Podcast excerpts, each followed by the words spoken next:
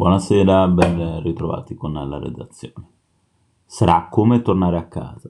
Martin Adler, 97 anni portati con leggerezza e brio, non sta più nella pelle, in prima linea nella liberazione d'Italia, questo veterano dell'esercito USA vive giornate indimenticabili, un emozionante ritorno in varie soste con al fianco gli affetti più cari e il suo biografo Matteo Incerti nei luoghi in cui operò come soldato delle forze alleate. Giovedì mattina Adler sarà protagonista di una visita speciale al Tempio Maggiore di Roma, la cui soglia già varcò con il cuore che batteva forte e una stella di Davide al collo nel giugno del 44, un momento molto atteso eh, dal, dall'ex soldato. Tutto quello che ha a che fare con l'ebraismo per me è essenziale, racconta a pagine ebraiche ai cui lettori ha voluto dedicare un breve video di saluto. Quella visita al Tempio nella città appena liberata si è impressa indelebilmente nella memoria dell'ex combattente, così la racconta Incertine i bambini del soldato Martin di recentissima pubblicazione. Martin prese una piccola Bibbia da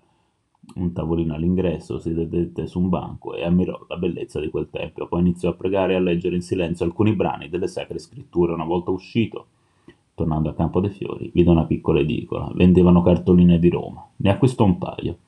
Una di queste ritraeva il tempio israelitico della città. Emozionato, prese una matita dalla sua giacca, si sedette sotto la statua di Giordano Bruno e iniziò a scrivere alla famiglia. In quell'occasione Spiega Adler a Pagine ebraiche, ho pregato per la fine della guerra, per la pace, per l'amore, un messaggio che ha voluto esplicitare in ogni tappa del suo itinerario italiano e che rilancerà durante l'incontro in sinagoga con la comunità ebraica di Roma, un viaggio, quello che sta per concludersi e che l'ha portato in molti luoghi da nord a sud all'insegna, afferma lo stesso veterano, di pace, solidarietà e festa per suscitare emozioni che facciano sì che le persone possano volersi bene.